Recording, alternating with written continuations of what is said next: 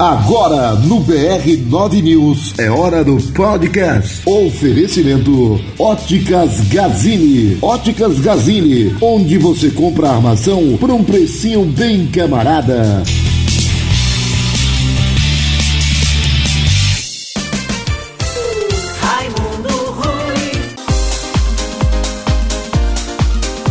Aqui no podcast do BR 9 News, eu quero conversar com vocês sobre os campeonatos estaduais. Bom, é isso, esses campeonatos estão em fim de carreira, essa é a grande realidade. Os grandes clubes brasileiros estão colocando, é, muitos deles, é, time sub-20, time sub-23, para jogarem essas competições pela fragilidade que é esse campeonato. No Rio de Janeiro o campeonato é muito fraco, só tem o Flamengo. Antes tinha Botafogo, Fluminense, Vasco da Gama, hoje só tem Flamengo.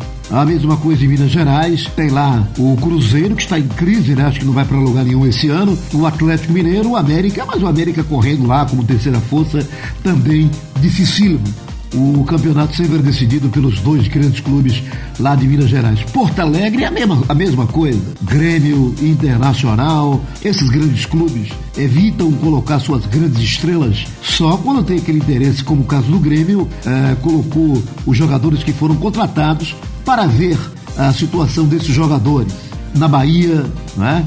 Ah, o Bahia, o Vitória, colocaram o time sub-23 para jogarem o campeonato eh, 2020, o campeonato estadual, diante da fragilidade que é essa competição aqui na Bahia.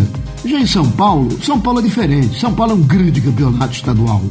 Tem o Corinthians, tem o Palmeiras, tem o São Paulo, tem o Santos, né? tem o Bragantino agora, tem a Ponte Preta e tem outros times menores lá de São Paulo, mas que dão um trabalho danado para os grandes clubes da capital e terminam, às vezes, ganhando a competição. Então lá é um negócio para valer. Mas fora isso, os estádios todos vazios, horrível.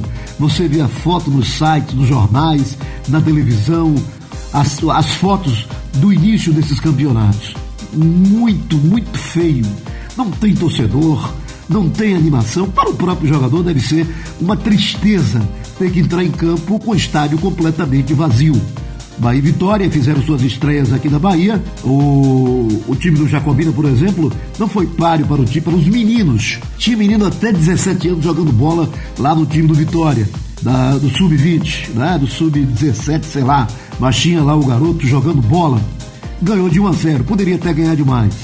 O Bahia teve um páreo mais difícil, a Juazeirense é, o presidente da Juazeirense, o deputado Roberto Carlos, ele tenta montar times um pouco mais competitivos, já que ele almeja coisa maior fora o campeonato baiano. Mas mesmo assim, monta um time sempre em cima da coxa e você não pode fazer times time bons quando você vai pegando jogadores ali acolá. Não, essa conta nunca vai bater.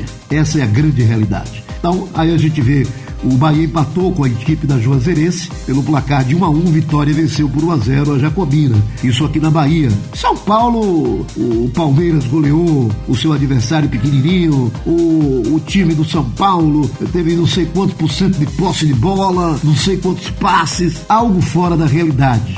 Essa aqui é a grande verdade. Até porque estava jogando com Água Santa. E o Água Santa foi uma santa, né? Essa aqui é a realidade. Então vamos ver o que é que vai acontecer a partir de agora eh, nesses campeonatos. O que é depois desses times colocarem sub-23 o Flamengo, campeão de tudo, campeão carioca, brasileiro, brasileiro com o pé atrás, né? Não precisou nem jogar muita bola no final para conseguir a competição, isso com vários jogos adiantados, é, bem lá na frente, não precisou de nada. Libertadores e vice-campeão mundial, e poderia ganhar também a competição mundial. Então, o Flamengo botou seu time reserva, ou melhor, botou seu sub-20 para jogar e venceu a equipe do Vasco da Gama pelo placar de 1 a 0. E ainda o Abel, esse cara está completamente perdido. Diz que foi algo sobrenatural, os meninos do Vasco da Gama. Ah, sobrenatural é ganhar o jogo. E não tem nada sobrenatural, são meninos que estavam jogando. Ele tem que olhar, é o time principal do Vasco da Gama. É isso que tem que ver. Porque quando o Flamengo entrar com o time principal, eu não sei como é que Vasco, Fluminense, com esses investimentos tacanhos, vão conseguir é, superar a seleção que o Flamengo está montando de novo para 2020. Essa é a minha opinião. é, essas coisas que acontecem no futebol brasileiro. É muito ruim né, para que o futebol brasileiro volte a ser um futebol grande, um futebol competitivo. Vamos aí nos arrastando para se classificar eh, para a Copa do Mundo de 2000, a própria acho que é 2022, né? A próxima Copa do Mundo, uh, o futebol ultrapassado, os técnicos que não querem mudar o seu sistema, trabalham apenas para manter empregos e aí fica realmente muito complicado. E falar o que dos estaduais?